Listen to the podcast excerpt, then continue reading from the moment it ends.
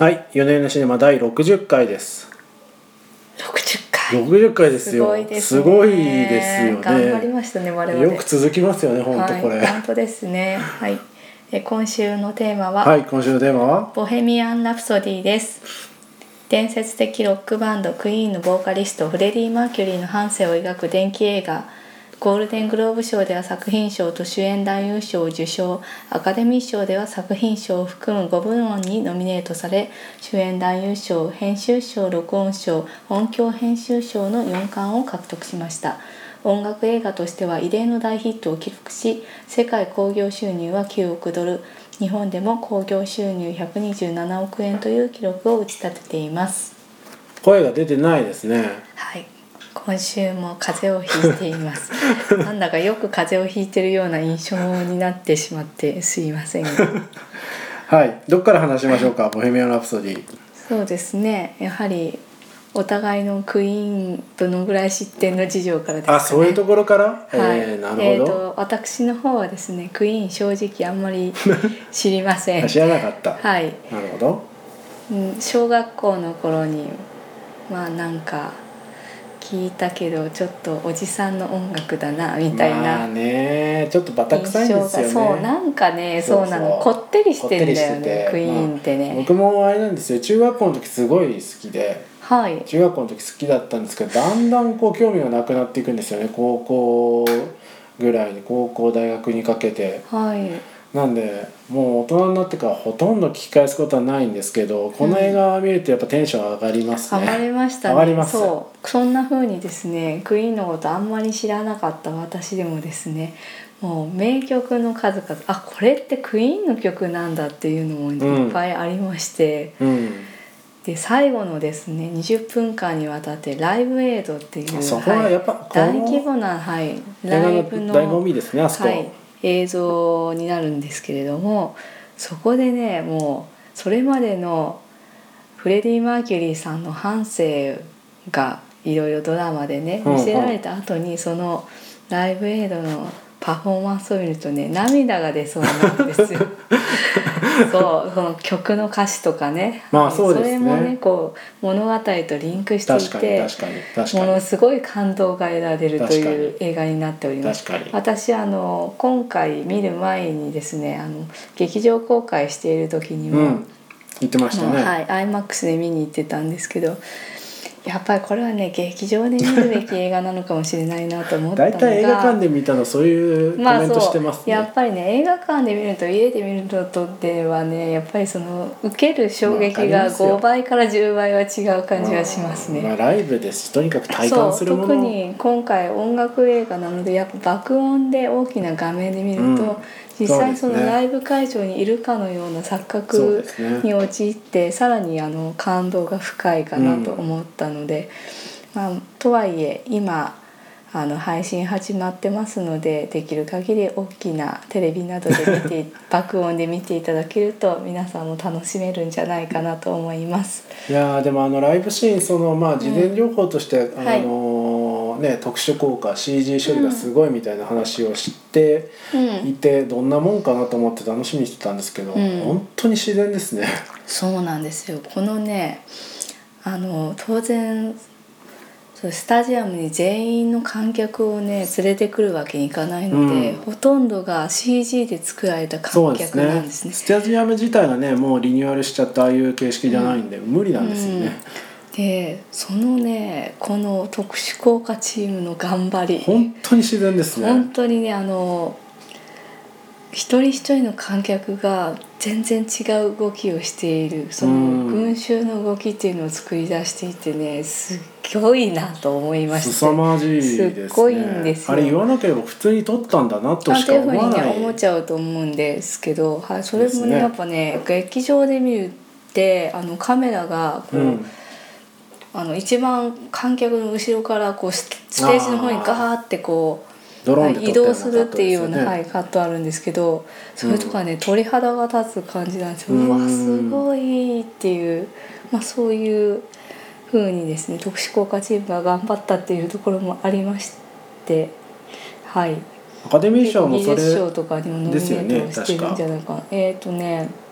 アカデミー賞はね、特殊効果じゃなかったっけ？特殊効果ではなくて、編集賞と録音賞、音響編集賞っ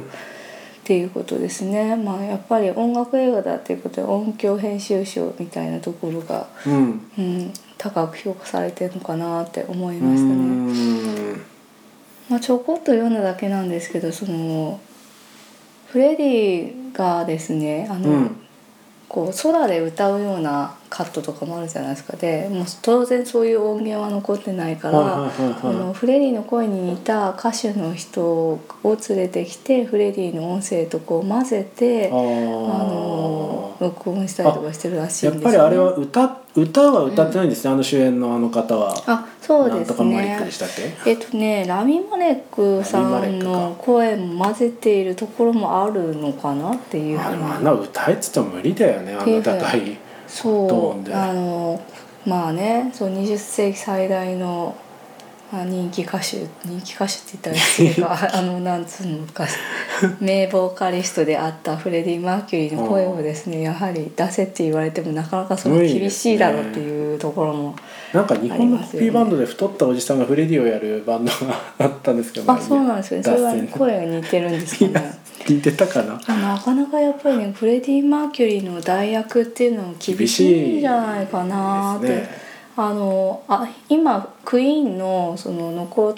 ているメンバーのブライアン・メイとロジャー・テイラーっていうふたりだけは活動してて、はいはい、あのジョン・ディーコンさんっていうベース の, ベースの、ね、はい、彼の方はですね、フレディが死んだ後あの音楽への情熱を失ってしまって、うん、クイーンの活動に参加はしてないんですね。そもそもちょっとなんかあれですよね、うん、軽くあしらわれてましたね。お前だけいっかいのこの部屋だみたいな、あみたいなね。そうそう、なんかい い, い, い, ないいいいキャラだったんですけど、必ずバンドにああいう人必要です、ね、あ、そうそう、優しくてね、あのそうそう、潤滑油的なリンゴスター的ポジションだそうだった、はい、まあ、ジョンさんなんですけど、はやってないんだ、はやってないんだけど、ブライアン・メイとロジャー・テイラーは未だに活動してて、であのボーカルが、まあ、フレディいないので、うん、アダム・ランバートっていうアメリカの歌手の方をあの一緒にツアーで、はい、回っているんですよね。アカデミー賞のパフォーマンスでもアダム・ランバートが出ています。なるほど。なかなかでもフレディの後釜で歌うのも辛いもんですね。そうでね、アダム・ランバート自身はなんか、うん、自分とそのフレディの声質は全然違うことが分かってるから、うん、僕なりのそのクイーンの曲の、ね、はい、アレンジをして歌っているっていう。そうするしかないですね。そうそうそうそう、うんうん、まあ、全くねモノマネみたいな歌手だったらね、それはそれでいろいろここは違うとか言われちゃうので、まあね、彼の、彼の、まあ、自分の持ち味を生かして歌っていくしかないですね。うん、うん、そうですね、うん、アダム・ランバートさんもとってもねいい歌手なんで。へえ、あ、そうなんですか。すごいドラマチックで、はい、あアダム・ランバートもゲイですね。へえ、あ、その辺もちゃんと受け継いで、はい、受け継いでるっていうのかなんていうかたまたまなのか、まあでも演劇的な歌手っていう感じがしますね。なるほど。これドラマ部分の話しますか、はい、ドラマ部分。ドラマ部分、うん、えーとね、ドラマ部分、そうなんですよね。まあなんか私も最初に見た時も思ったんですけど、ドラムパートがやっぱりね弱い感じはな、弱いっていうかね、ベタなんだよね。僕もあの前半にあの寝っ転がって彼女と一緒に寝っ転がって、うん、そこにこうなんか枕元にピアノがあって。ボヘミアン・ラプソディのイントロを弾く寝っ転がったのシーンなんじゃないですか、うんうん、いやそりゃないやろいやさすがにこれはないやろみたいな、そういう演出は、そう過剰な演出で別に事実 ね, ねじ曲げなくてもええんやでっていう感じしましたよね。さすがにちょっとなりすぎなんじゃないかみたいなのがちょいちょいありますね、うん、ありましたね、ありますね、うんっていうところはちょっと鼻につくところも多々あったりとかしたんですけれども、ベタですね、うん、ただそれを上回るクイーンの名曲の数々というの で, うで、ね、なんか割と帳消しになってる感じがしました、うんうん、もうなんかもうその辺もちょっとモヤモヤっとしたところあるけれども、ライブシーンの迫力で良かったなって思えるっていう、うん、とか、まあ、あとレコーディングのシーンとか楽しそうだなっていう、あボヘミアン・ラプソディこう録音するときに、あ、うん、あれはすごく楽しそうですね。ね、あの名曲ができる過程っていうのをこう見たような気持ちになってとても面白かったですね。そうですね、何回も何回もコーラスをダビングさせられてるシーンとかすごくいいですね。うん、いいですね。うん、あ、そうでもそうそうですね。そのドラマのまあまあなんかこういうのをぶつぶつ言っていくのもあれですけども、なんかチャチだなと思ったあのプロデューサーとの対立とかね、うんうんうん、なんかベタですよね。うん、でも実際にあの人はまあ、クイーンを失った男って呼ばれちゃったんでしょうね。まあ、ああいう、ああいう対立は何がしかあったんでしょうね。ね、きっとね。あったんでしょうね。で、この対立する イーエムアイ の重役を演じてるのがですね、うん、マイク・マイヤーズっていう俳優さんなんですけど、ウィンズ・ワールドっていう映画がありまして、ウィンズ・ワールドでバミアン・ラプソディに合わせて頭をブンブン振ってたあいつですね。そうなんですよ。あのロック好き青年の、はい、コメディ映画なんですけど、このウェインズワールドが公開されて、懐かしいですね、ウェインズワールド。で、まあそのクイーンのボヘミアン・ラプソディがまたこう人気が再燃したっていうぐらい、はい、アメリカではとても人気があるんですね。で、まあそれをその彼をわざわざこの映画に配役したっていうところなかなか粋でいいなって思いましたね。ね、しかもあの憎まれ役っていうのがまた、そう、憎まれ、そうクイーンをバカにする重役役なんだけどっていうところがまた憎いなと。そうですね。マイク前オースティン・パーズとかやってたよね。あ、そうそうそうそうそう。あの人ですよね。うん、そう。で、ウェインズワールドは本当車の中でこのボヘミアン・ラプソディを聴きながらみんな頭ブンブン振るっていうような、よく覚えてますよね。え、はい、シーンなんですけど。そのレイ・フォスターという重役さんがもっと車の中でみんなが乗れる曲じゃないとダメだみたいなことを言うんです。言ってた。そう、それがね、いいカウンターパンチになってて面白いな。洒落てますね、そこは。そうそうそうそう。言ってた。なるほど。そう、そのあたりは洒落てます。洒落てますね。彼がいるから面白いっていうところです。これあれですね、そのクロート向けの、はい、トリビア感ありますね。うんうん、えー、言ってた言ってた。うん、なるほど。うん。うんいいですね、今の小ネタ。はい、ブライアン・メイもちょっと仮面を出演してるんでしたね。なんかねって書いてあったんですけど、なんかよく分かんなかったですね。どうやらそのおなんかライブシーンのスタッフの役でこれかなみたいな人いたんですけど、ね、確かにもじゃも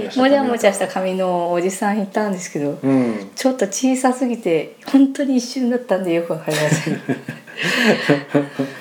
なるほどね。うん。うーん、ブライアン・メイの役の人似てましたよね。うん、まあ、似てる感じしますね。あのね、あの髪型とあのちょっとなんていうか顔、あのしかめっ面と言いますか、あの背の高さとかこう、うんうん、ちょっとこう猫背な感じっていうのが似てるな、うん、あの実はあのアカデミー賞を取ったラミ・マレックさんはでフレディには実は見た目そんなに似てないんですよね。見た目自体はそんなには似てない、ね、そんなに似てないなっていうのは。動きそう動きがね完璧にコピーされてる変なあのすごいプリプリっていう変な動き。そうなんです、あのフレディ・マーキュリーさんのライブ映像をあの YouTube で見ていただくと分かるんですけど、変な動きなんですね、いつもククククっていうの。そう、あのすごく芝居がかった謎の動きをいつもしてるんですけど、うん、それをすごいライブ映像のシーンでコピーしてて、ゲートがあれね、すぐできるも誰でもできるもんじゃないですね。そういや、ここはやはり俳優さんが頑張ったなっていうところですよね。やっぱそこが違うと真実見ないですからね。そうですね、うん、そうですね。音楽映画ってやっぱりなんていうんですか、こうやっぱりこうスターだしみんな思い入れがあるから、うんうん、周辺結構プレッシャーありますよね。うん、うん、そうそうなんですよ、ね、特にあのクイーンってイギリ本国イギリスではまあいまだにこうたくさん見るバンドだと思うし、うちょっと違うんだよねみたいなのがいっぱいあったんだと思うんですけど、ね、はい、そうですね、うん、チェット・ベイカーの、まあ、話それちゃいますけど、チェット・ベイカーの映画あったじゃないですか、うん、ブルーに生まれついてでしたっけ。うん、ブラインに生まれついて、はい、あれとか全然似てなかったですもんね。似てなかったそこはしょうがないんじゃないか似てる似てない議論すると本当に、まあ、本質ではないですが、そうそう、いやだからそれに比べるとだいぶだいぶ近いというか、いだいぶそのね、そう納得感のある、ね、そのブライアン・メイの役の人とかよくこんな似た感じの人を探してきたなって思いましたよ。ロジャー・テイラーも似てますよね。あのちょっと小動物系な感じの髪の毛がほわほわした感じ。ロジャー・テイラーはそこまで覚えてないけど、まあこういう人なんだろうなっていうような。私なんか実際の写真見たらあ似てんなっていう感じしましたけどね。うーんという。形でございましたが、うんうん、はい。あとまあこの作品はですね、実はいろいろとトラブルがあった作品でもありまして、ほうほうあの監督のブライアン・シンガーさんっていうのがですね、はいはい、あの撮影がですね、健康上の問題、家族の問題で撮影を放棄するっていう事件がありまして、で結局そのクビになってしまったんですよね。へでなんかたびたび撮影に遅れたりとかスタッフとの関係も悪かったっていうところがあったそうで、うんうんうん、もう一時期はこの映画どうなっちゃうのっていう感じだったらしいんですけれども、うんうんうんうん、デクスター・フレッチャーさんという監督さんに引き継いで、うんうんうん、でただクレジット自体はブライアン・シンガーのままなんですけど、あそうなんですね、はい、そういうまあ事情がありつつもなんとか完成したという。へあめっちゃ難産なんですね。そうなんですよ。元々ねものすごい難産で、その企画立ち上がってからもう数年かかってんですよね。最初ねサーシャ・バロン・コーエンっていうコメディ俳優さんがフレディ・マーキュリー役に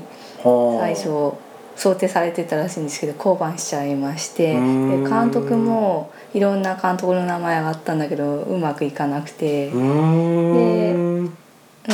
そのサーシャ・バロン公演の後もベン・ウィショーが主演をやるんじゃないかみたいな噂話とかもあったりとか、まあ、とにかくずっと決まんなかったりとかして。企画自体はずっとあったんだじゃん。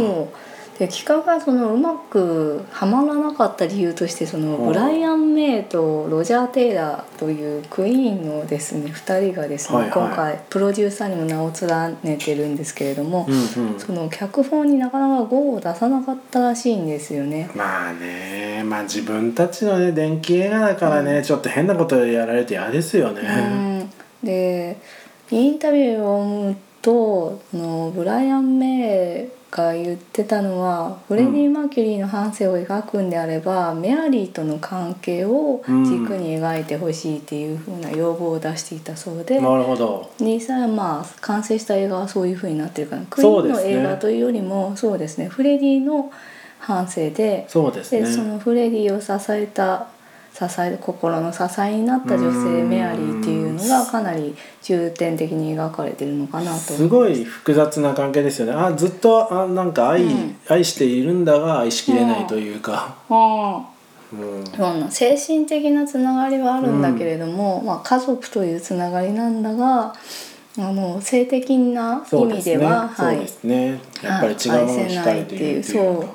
そうそうそう、そこはすごく複雑だなと思いますね。うー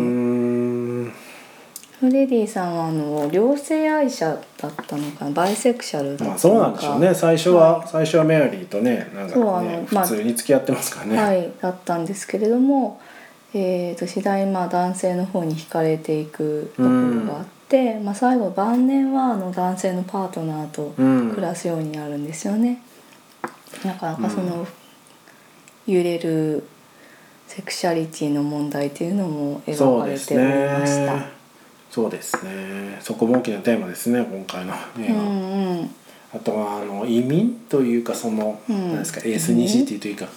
うん、いいかこうフレディ・マーキュリーってルーツが、うん、難しいんですよね。イン、インド育ちなんでしたっけ、何でしたっけ。あインド育ち、えーとね、ザンジバル、ザンジバル、ザンジバルっていうところの生まれなんそうなんですけど、うん、これがあのタンザニアの方にある島で、うん、であのお父さんとお母さんはインド系なのかな、かなりインド系の家庭として描かれてましたね。はいそうですね、ゾロアスター教徒で、うん、でまあそのザンジバルを追われてイギリスに移住をしてきたっていうような、うんうんうん、設定というかまあという人生だったそうなんですよね。パキスタン人ってね揶揄されてましたもんね、何回も。なんだかそうパキスタン人って言われてたんだけど、実際にはパキスタンじゃないんですよね。うーん、うん、でまあフレディ自身はその自分の出自っていうのをあまり心よくは思ってなかったみたい で, で、ね、本名がハルーク・バルサラっていうんですけど、うん、その名前も改名して、うん、全く違う自分になってしまったフレディ・マーキュリーっていうふうに、んまさにこう英語的な響きの名前ですね。ああ、うんうん、なんですと、うん、なるほど。でまあそういったお父さんとか、まあ、家との確執というのも描かれておりましたよね。うん、ねお父さんは、まあ、とにかく真面目に働けっていうようなパターンで、まあまあ、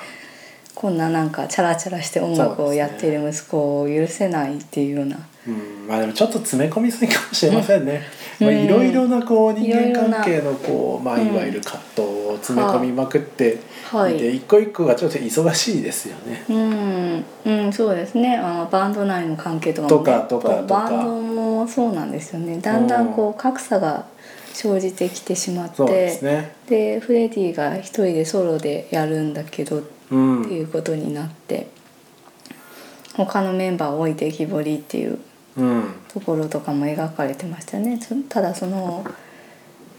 最後に、えー、とライフエイドに向けて和解をするっていうような、うんはい、のも描かれてました。いいいいちょっとまあ読んだら史実とは若干違うみたいなんですけど、あ、そうなんだ。ライフエイドでまたライブ活動を 復, 帰復活させたわけじゃなくて、その前にも大規模なワールドツアーとかをやっていたらしくて、うん、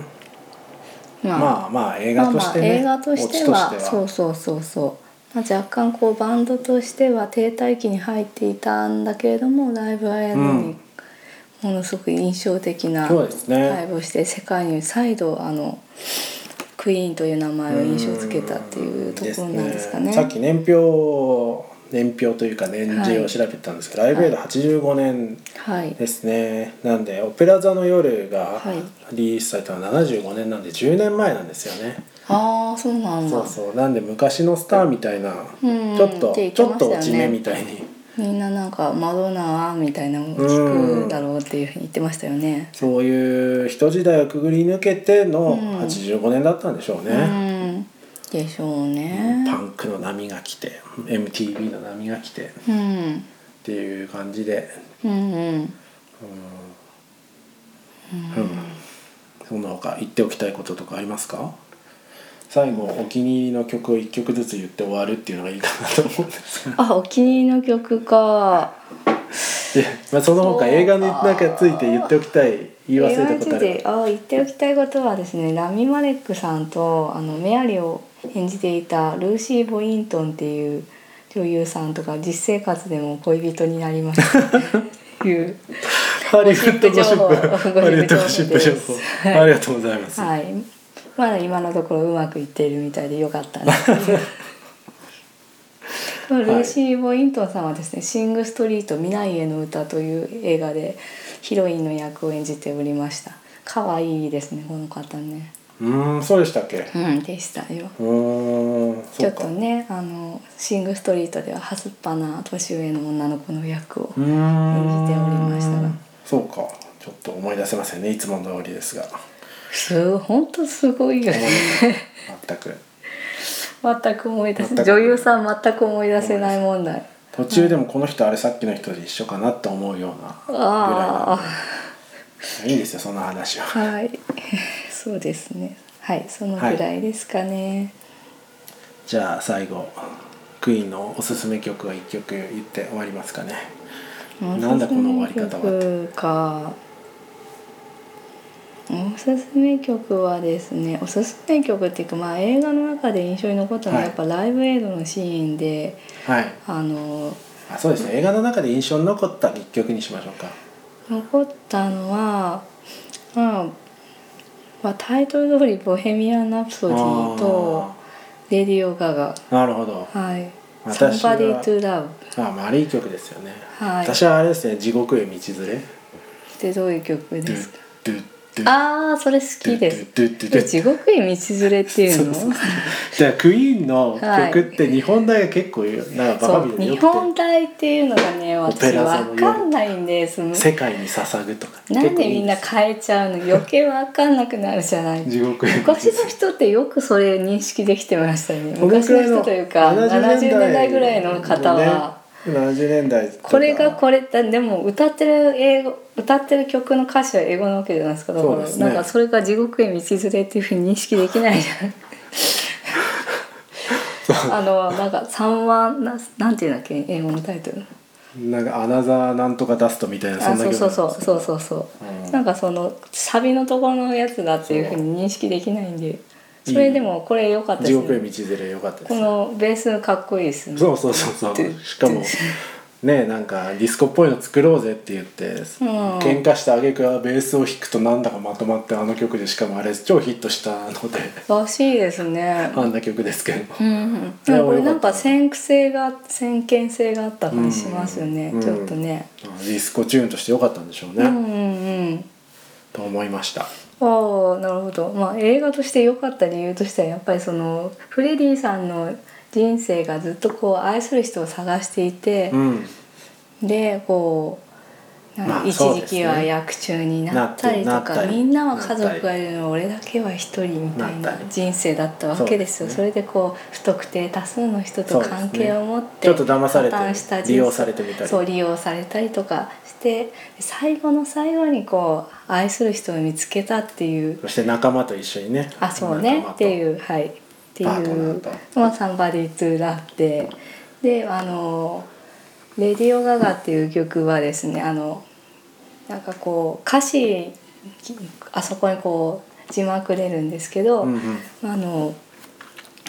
要するにラジオの雑音なんだとこう、うんうん、なんかあれやこれやこう言ってくるやつがいるけどそんなのは気にすんじゃないっていうような歌なんですよね。素晴らしいですね。はい。オチとして素晴らしいと思います。オチとして、まあ、その彼の人生もねあれやこれや言う人に囲まれてきたわけなんですけれどもようやくそのなんか雑音にとらわれずに生きることができたんだっていうのがあのライブなわけです。自分をついにたどり着いたと自分に。たどり着いた。そうそれはまあレディオガガに現れていて。なんでしょうねはい、ボヘミアン・ラプソディで、はい、ようやくあのなんかママ今日ある男を殺してしまったんだって言ってでもそれってこう殺してしまったっていうところからの再生の物語でもあってですね、うん、こう一回もうエイズになってしまって、うんまあ、自分の死を覚悟しなきゃいけないという状況なわけです、そうですね、この方はね、うん、フレディさんっていうのは。ここで歌うボヘミアン・ラプソディだからこその重みとそうだからこそはいそうそ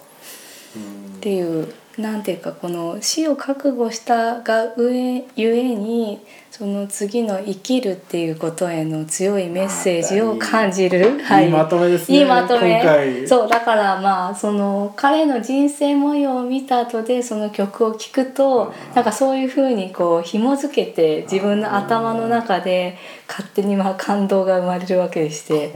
なるほどなんか全ての曲がこう彼の人生のこの幕引きに素晴らしい余韻を残してるなっていういやーいいまとめなんじゃないでしょうか、はい、感じがしましてですね、まあ、実際のまあライブエールでもこの曲はやったんだろうけど、まあ、映像も残ってますしねうんうんうんなんかこうして人生模様と一緒に見るとな お, な, なおこう曲のね歌詞がしみるいい歌だなっていうふうに思いましたよねはい素晴らしいまとめだったと思いますはいそして地獄へ道連れ覚えましたまあなんか日本語放題音楽に放題をつけるってのは難しすぎないかいやちょっとちょっと洋楽好きの楽しみではありありますけどねあ本当ですか、えー、そっか私、えー、華麗なるレースとかかっこいいなってあそれとなんていう歌どういう歌あのアルバム名であるんですよ華麗なるレース、はい、あちなみに中学校の頃好きだったのは何だったんですか中学校の頃好きだったのはあれですねシアーハートアタックっていうさんまいめのアルバムですねあれが良かったですね、えー、はいまあそんなところでまあ皆さんもライブシーンも含めて楽しんでいただければという感じで。そうですね、ででしょうかね、全く、はい、クイーンのこと知りませんという方でもですね、絶対聞いたことがあるという曲の数々なので、そうですね、確かに確かに、はい、コマーシャルとかでも伺ってですし、そうそう、はい、もう最後はライブエイドでぶち上がって楽しんでいただけると思います。はい、はい、じゃあ今週はこんなところですかね。はい、ありがとうございました。ありがとうございました。